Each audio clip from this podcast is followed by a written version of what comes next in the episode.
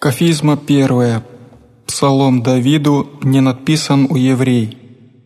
Блажен муж и жене иди на совет нечестивых, и на пути грешных не стам, и на седалище губителей не седем, но в законе Господне воля Его, и в законе Его поучиться день и ночь, и будет яко древо насажденное при исходящих вод, еже плод свой даст во время своем, и лист его не отпадет, и вся елика аще творит, успеет, не так нечестивее, не так он, но яко прах, его же возметает ветру от лица земли.